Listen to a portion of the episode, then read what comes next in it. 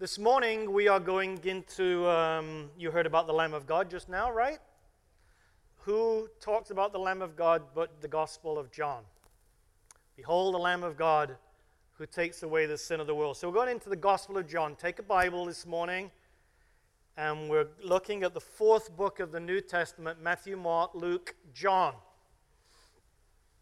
And I'm going to give you a little bit of introduction to the book, and then we're going to try and go through the first 18 verses. Though I'm warning you, I've just only got through 14 verses with the Spanish.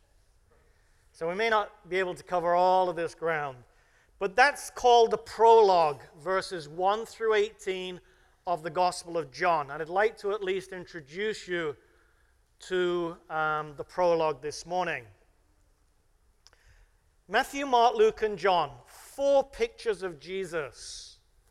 John's picture is unique, has many different elements than you find in Matthew, Mark, and Luke which should remind us that there's not one of us that has that perfect explanation of truth, that perfect picture of Jesus. The truth as it is in Jesus is so multifaceted. There is not just one way of looking at it. This morning we will look at John's perspective which, as I said, is a unique perspective, very different than Matthew, Mark, and Luke. But before we get to some of those interesting details, let's think about when this book was written. The book was probably written around AD 95. Let's just say very late in the first century.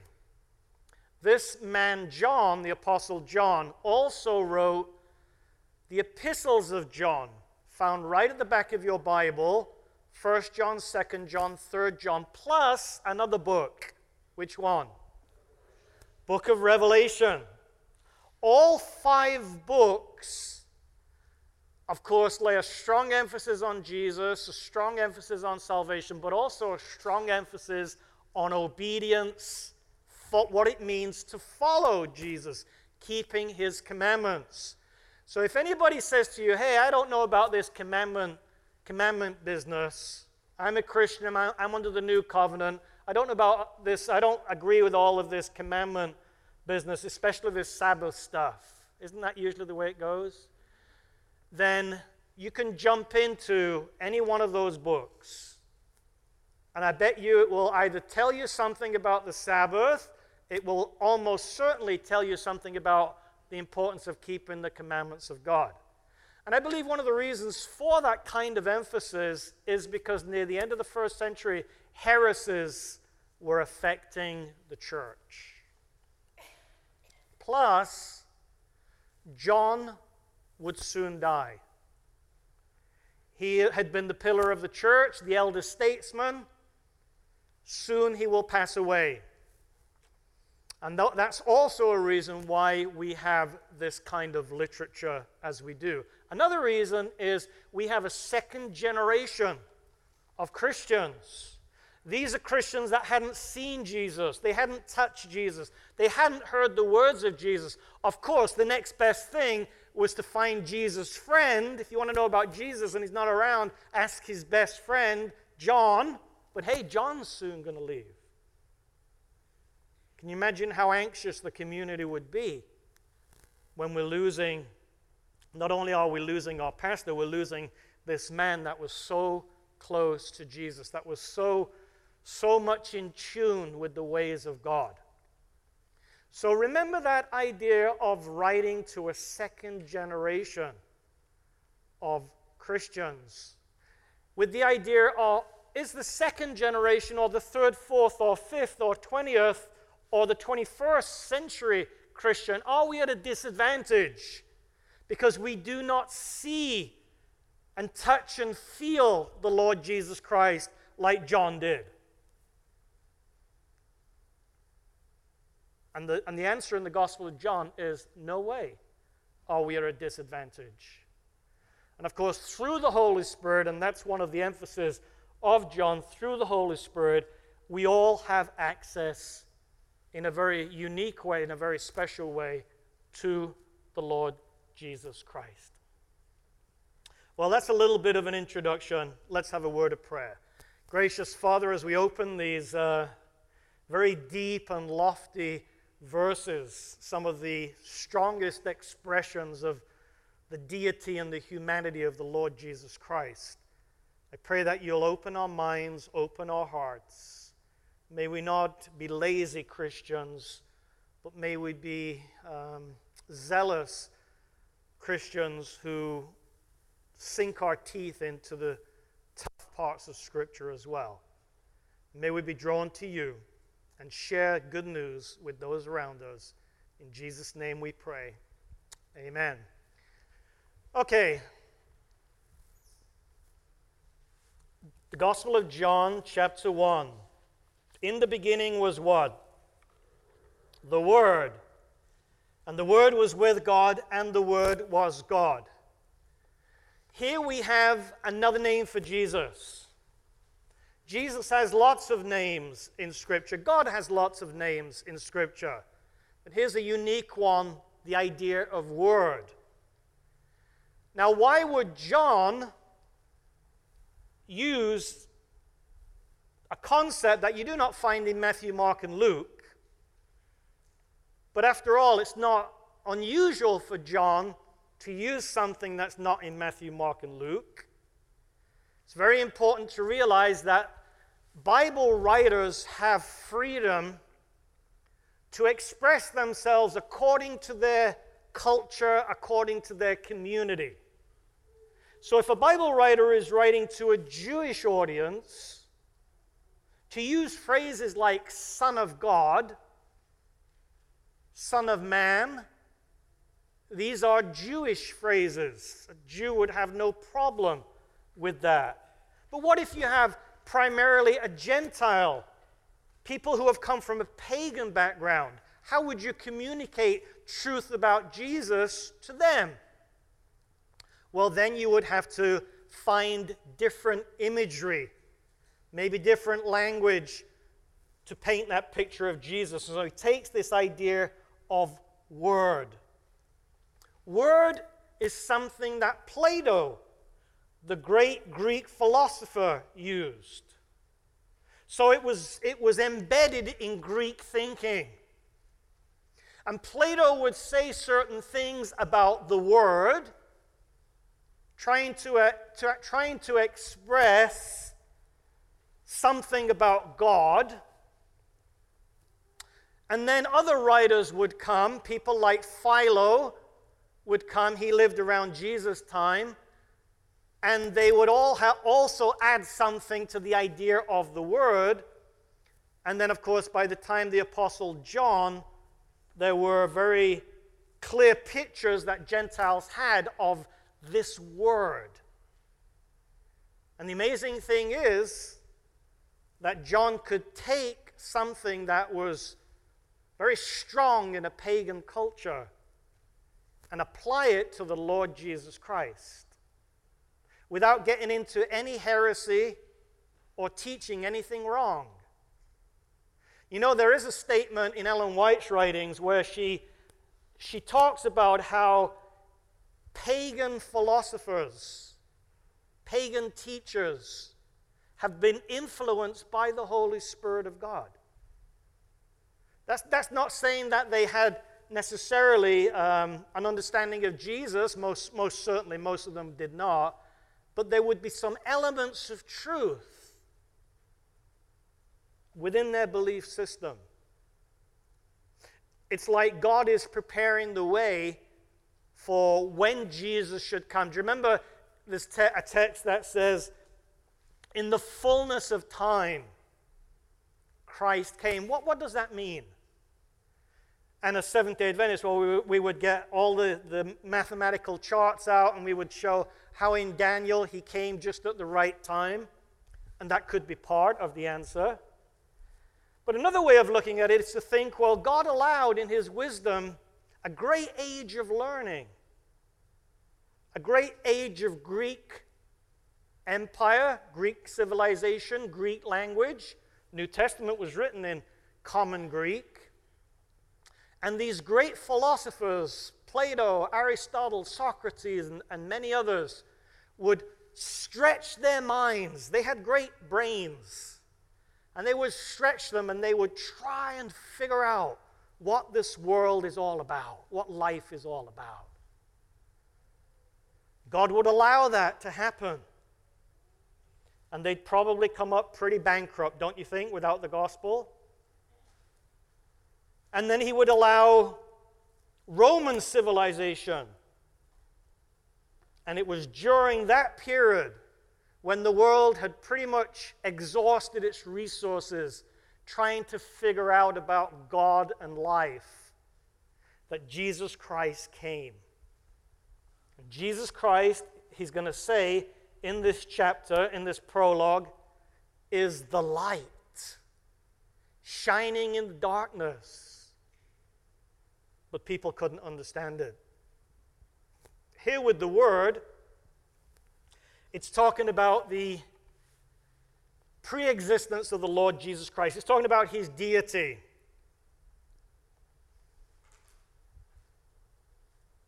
Is the Father God?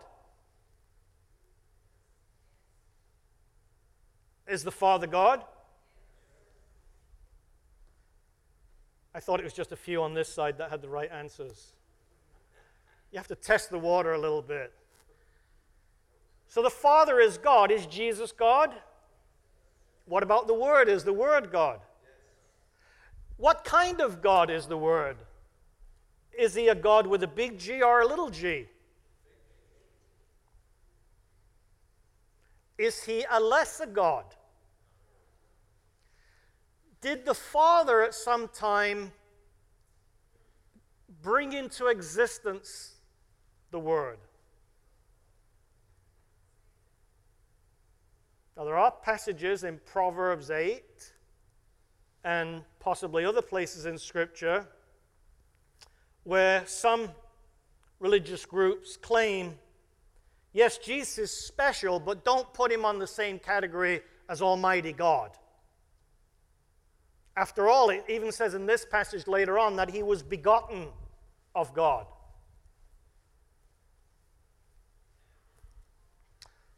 And we'll get to that later, but it's important at this point when we're talking about the Word and, and, and his relationship to God to make it really clear that God is Father, Son, and Holy Spirit. And here the Son is being spoken of as the Word.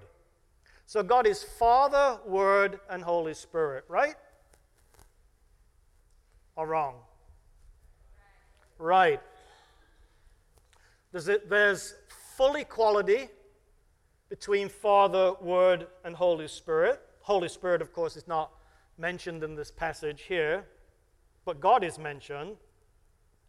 And we have this distinction in the Godhead these three personalities working in total unity, total harmony on behalf of their creation, this universe.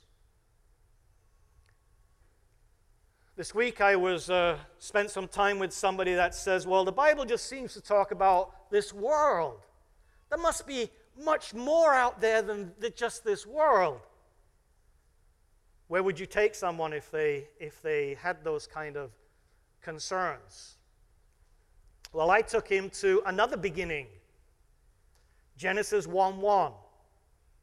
In the beginning, same phrase as used here in John, in the beginning, God created the heavens and the earth. And even when I read it, or I didn't read it, I had it in my head, even when I verbalized it, I don't think it sunk in.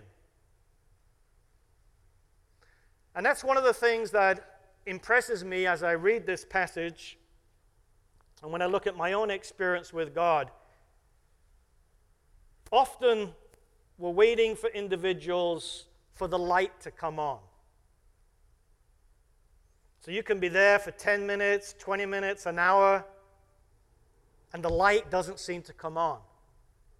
They're still in darkness, and you're hoping, well, hey, I'm going to get some seed in the ground while I can, and maybe down the road, God will, in His goodness, will, will let it germinate. The miraculous revelation of God, the miraculous recreation of man, it's all in this passage. You're not going to find a richer passage than this one in Scripture, at least as far as the deity of Christ and the humanity of Christ, and we're caught up right in the middle of the divinity and the humanity of Christ when we are born of God. Anyway, before we get to that, verse 2 He was with God in the beginning. Through him, a few things were made. All things, including sin? No, the Bible clearly make, makes clear in other places not sin. Through him all things were made. Without him nothing was made that has been made. So this word, who later will be identified as Jesus Christ, is the Creator God. In him was one of John's favorite four letter words life. Life. Great word. Very contemporary. I would encourage you to use it when you're sharing Jesus with other people. In him, the word was life, and that life was the light of men. Life and light are linked together. And the light shines in the darkness, but the darkness has not understood it. That's what I mean when you're waiting for the penny to drop. This idea of understanding, spiritually understanding, it has nothing to do with intellect. You might have the highest IQ on the block, and you're still in darkness when truth is shared with you. You may be eating and drinking with Jesus and be clueless what he's all about. Even the disciples didn't understand his mission.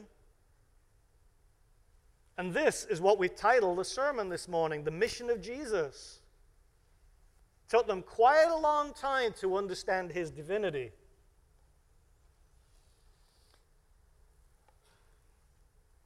This Gospel of John is a pretty amazing book. The different picture of Jesus that you get, his assertiveness, his combativeness, he's willing to get into debate. Sometimes he can even be sarcastic. Don't find it the same way in Matthew, Mark, and Luke.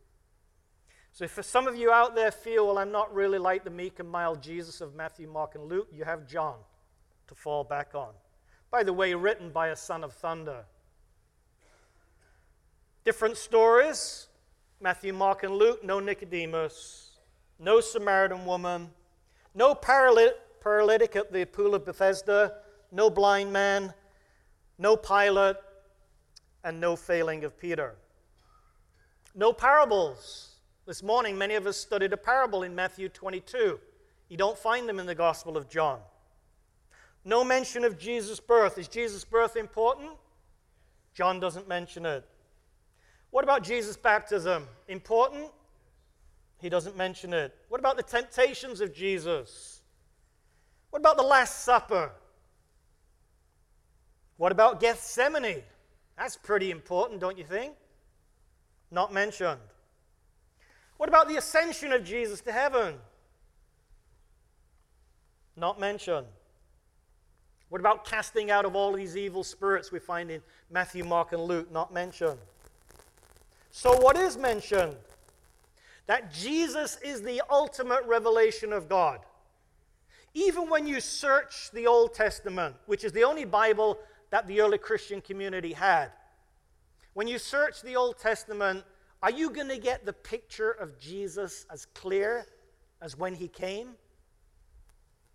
Later in the chapter, he will talk about the law coming through Moses. The law can mean the whole scripture but grace and truth coming through Jesus Christ.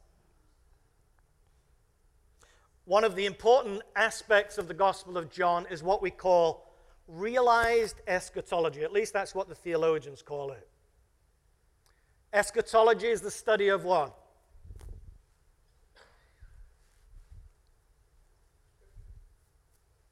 Last day events. Come on, you Adventists, you're into last day events, aren't you? You can spend three months in a prayer meeting on last day events. It's what we call eschatology, last day events, the end times. Read about end times in Matthew, Mark, and Luke, they're in the future. Read about end times in the Gospel of John, they're in the present. John brings the future into the present. It's a unique feature of this book. and of course, he talks a lot about the cross, the glory of the cross, the salvation is life. So when, he, when you see that little word life, that's his buzzword for salvation. And of course, the ministry of the Holy Spirit.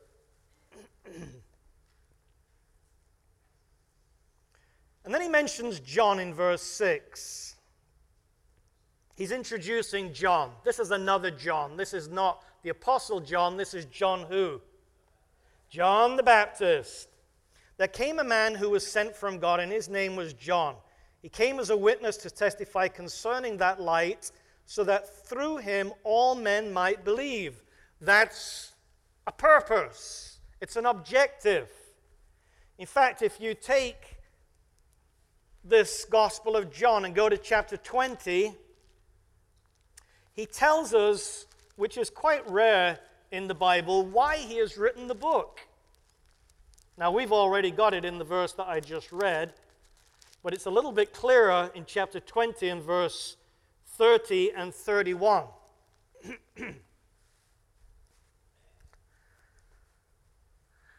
Have you still got your teeth in the meat this morning?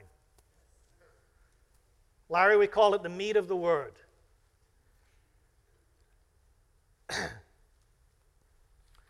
How many days was Jesus' ministry? How many years? About three and a half. Three, some say three, some say three and a half, depending on whether you're using John's chronology or, or Matthew, Mark, and Luke. so let's call that how many days? Thousand plus.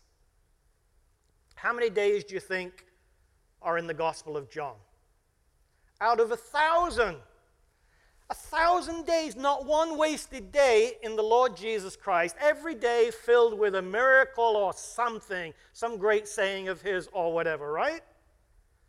And this man is highly selective in the material of the Gospel of John and covers just a mere 29 days. And if you had to divide, map the book out, first 12 chapters talking about the, the life and the ministry of Jesus, and then the rest of the book on the death of Jesus Christ. Here in chapter 20, verse 30 and 31, Jesus did many other miraculous signs in the presence of his disciples, which are not recorded in this book. Obviously, if he's only getting 29 out of a thousand.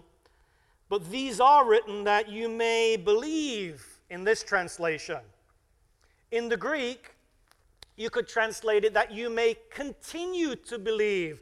Second generation of Christians, devastated because John's the elder statement soon to pass away.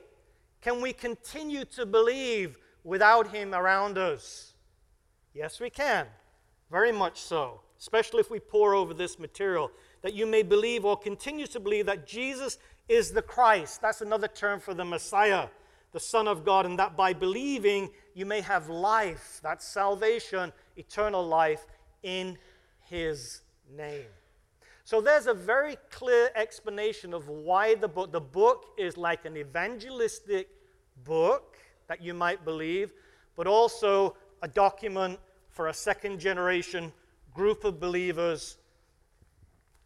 And we're not second generation, I don't know what generation we are, but we certainly are in a similar situation where we do not have the presence of the Lord Jesus Christ physically in front of us.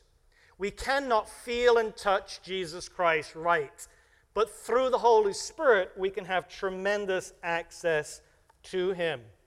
And as I said earlier, that is one of the emphases later in the book on the Holy Spirit. Well, let's finish up this section here. Life and light are linked together.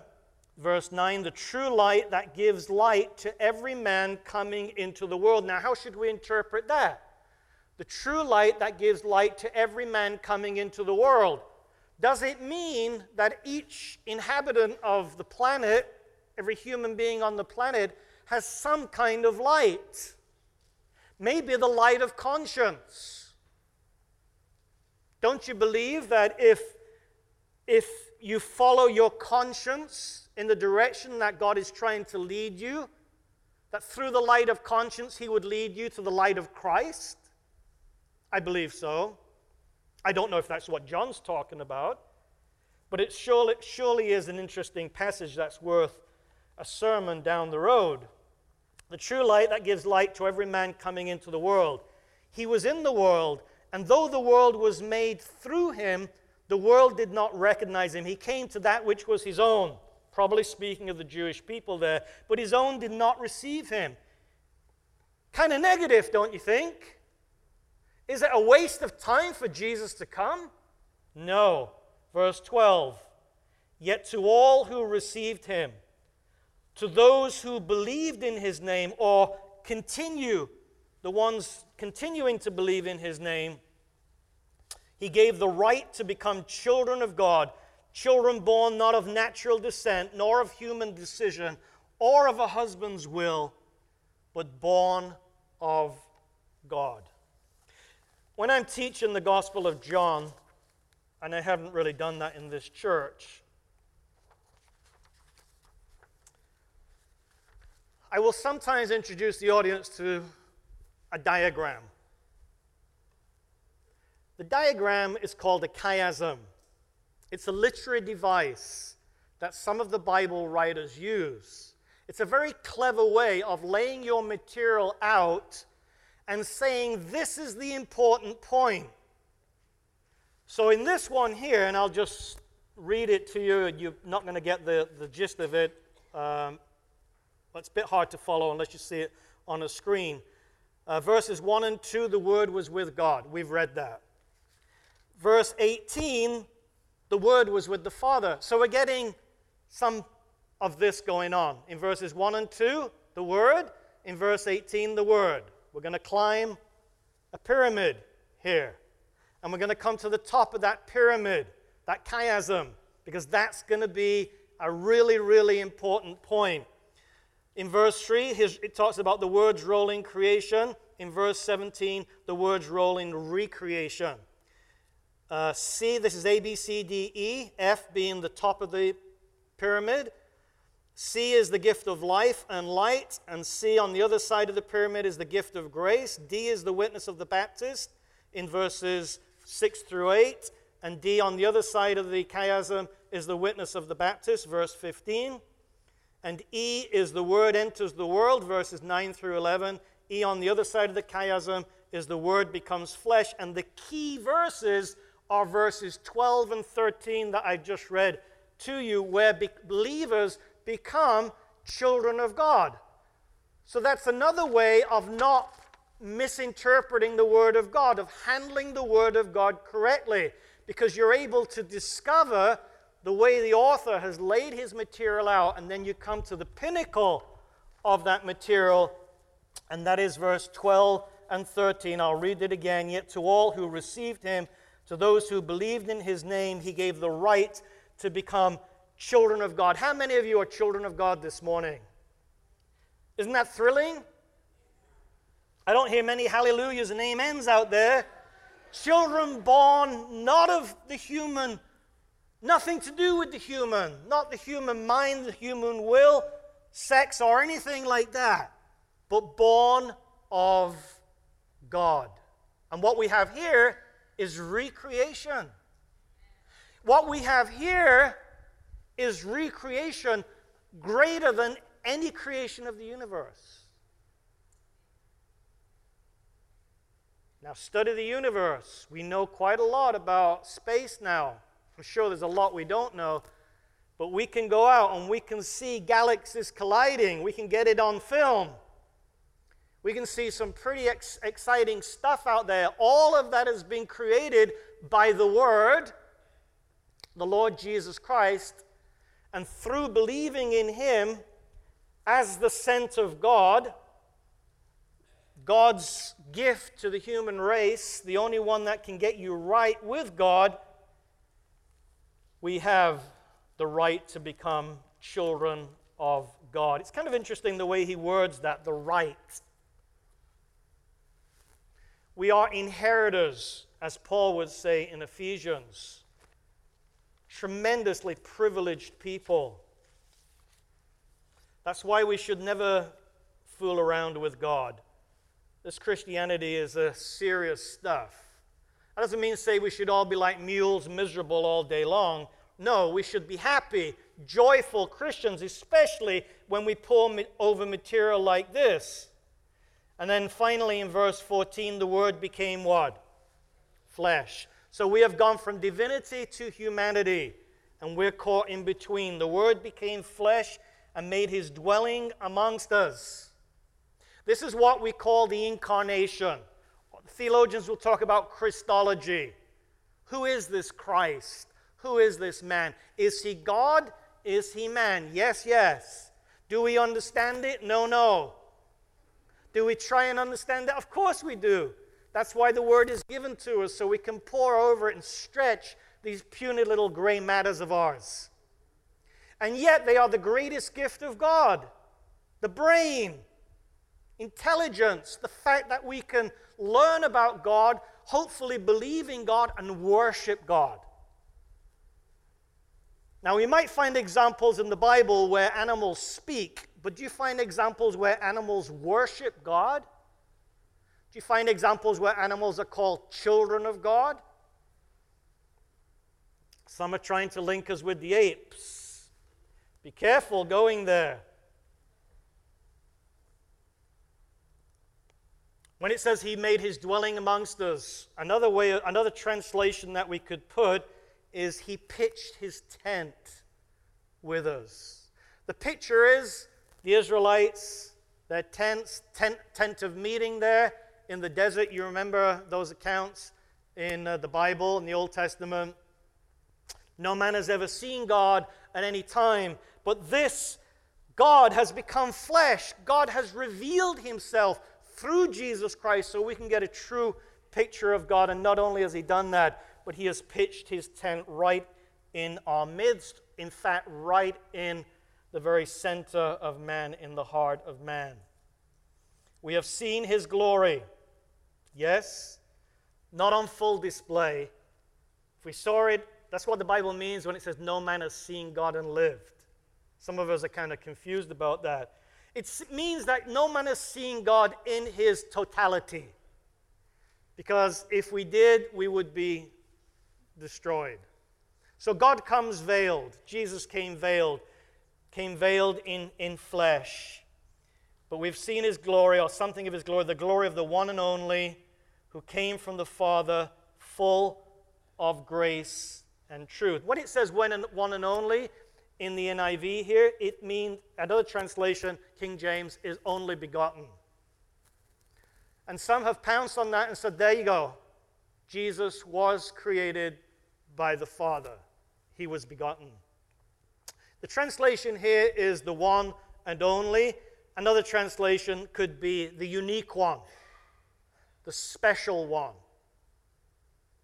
We've already dealt with the equality of Jesus Christ in the Godhead. There's no lesser God, they have equality. But here, his uniqueness, the one and only, coming from the Father, sent by the Father in that sense, full of grace and truth. John testifies concerning him and cries out, saying, This was he of whom I said, He who comes after me has surpassed me because he was before me. From the fullness of his grace, we have all received one blessing after another. The law was given through Moses. By the way, this, is, this text is, is usually slaughtered in the Christian community. For the law was given through Moses, but grace and truth came through Jesus Christ. No grace with Moses, no grace in the law. Baloney. Yes, there is a difference. The law demands, grace gives. There are some distinctions, but there's no separation. Certainly not the way that Christendom has separated these things. The law is a gift of God. God gives only good gifts. True? So let's, let's translate that the right way. The law was given through Moses, grace and truth came through Jesus Christ. All of these things lead us to God. That is the purpose of the law. No one has ever seen God, but God, the one and only. Now, how do you feel about that translation about the word Jesus? God, the one and only. If you look in some of your margins of your Bibles, it will have this uh, monogenes, is the Greek word, uh, only begotten uh, Son. But again, it's the uniqueness that is emphasized, who is at the Father's side, has made him known. When you leave this building today, whether you know it or not, you're going to paint a picture of God. We've seen just a little bit in the prologue of John's picture. Do you like it? No, not so much. Do you like Paul's picture better? I like John's picture very much. In fact, I tell you, after being a Christian for many years now, I am thrilled every time I pore over these pages. Because I know that I'm not fully understanding everything, and yet what I am understanding is very, very glorious to me and very, very precious to me. And I believe that's one of the reasons when we talk about believing, we're not talking about believing the first day you become a Christian. We're talking about continuing to believe, staying strong in the faith. And those of you that are struggling to do that, well, you're encouraged in this book, the whole of this book, to continue to believe. Well, where does that kind of belief come from? It's not going to come from your bootstraps. You've got to pore over the Gospel of John and other such literature in the Bible so that your faith and your belief is strengthened and you continue to believe. You're not like the, the community in the book of Hebrews that's about to apostatize and, and is warned not to do that. There's no other hope if you do that. Jesus is the only way. So you have all those warning passages in the, in the book of Hebrews. You also have a lot of encouraging passages in the book of Hebrews, too. So, how can second generation, 21st century Christians, how can we continue to believe? By poring over this material. When you're poring over this material, the Word will have life for you. The Word will be light for you. It will have vitality for you. The Christian community, even if it's expanding in numbers, is shrinking in spirituality. Because many Christians are not carrying a Bible anymore, certainly not in their hand, not even in their head, not in their heart either. And if we try and live this Christian life on someone's third hand, on someone else's preaching, or the entertainment within the Christian community, it's not going to cut it, folks. We have to build ourselves up, stay strong, continue strong in the faith. I like the picture of John, but I wonder what picture you and I are going to present as we leave this building today you will paint a picture. May it not be a legalistic picture, may it be a graceful picture. May it be a truthful picture, yes. But if you lean on one side, and everyone has an emphasis, don't they? Make it graceful. Draw, allure people to Jesus. He says, When I am lifted up, I will draw all to me. Let's lift him up the right way. Gracious Father, we thank you for this opportunity to, to jump into the Gospel of John. All the seed ideas are right there in the first pro- chapter, the, fir- the prologue, that develop later in the book. Such a wonderful book, a, a literary masterpiece, Lord. And yet, at the same time, material that can soften these hard hearts of ours, that can be used by the Spirit to draw us to you. Lord, some of us don't feel very good at painting pictures, but give us what we need to leave this building and to share Jesus in the marketplace of ideas. In Jesus' name we pray. Amen.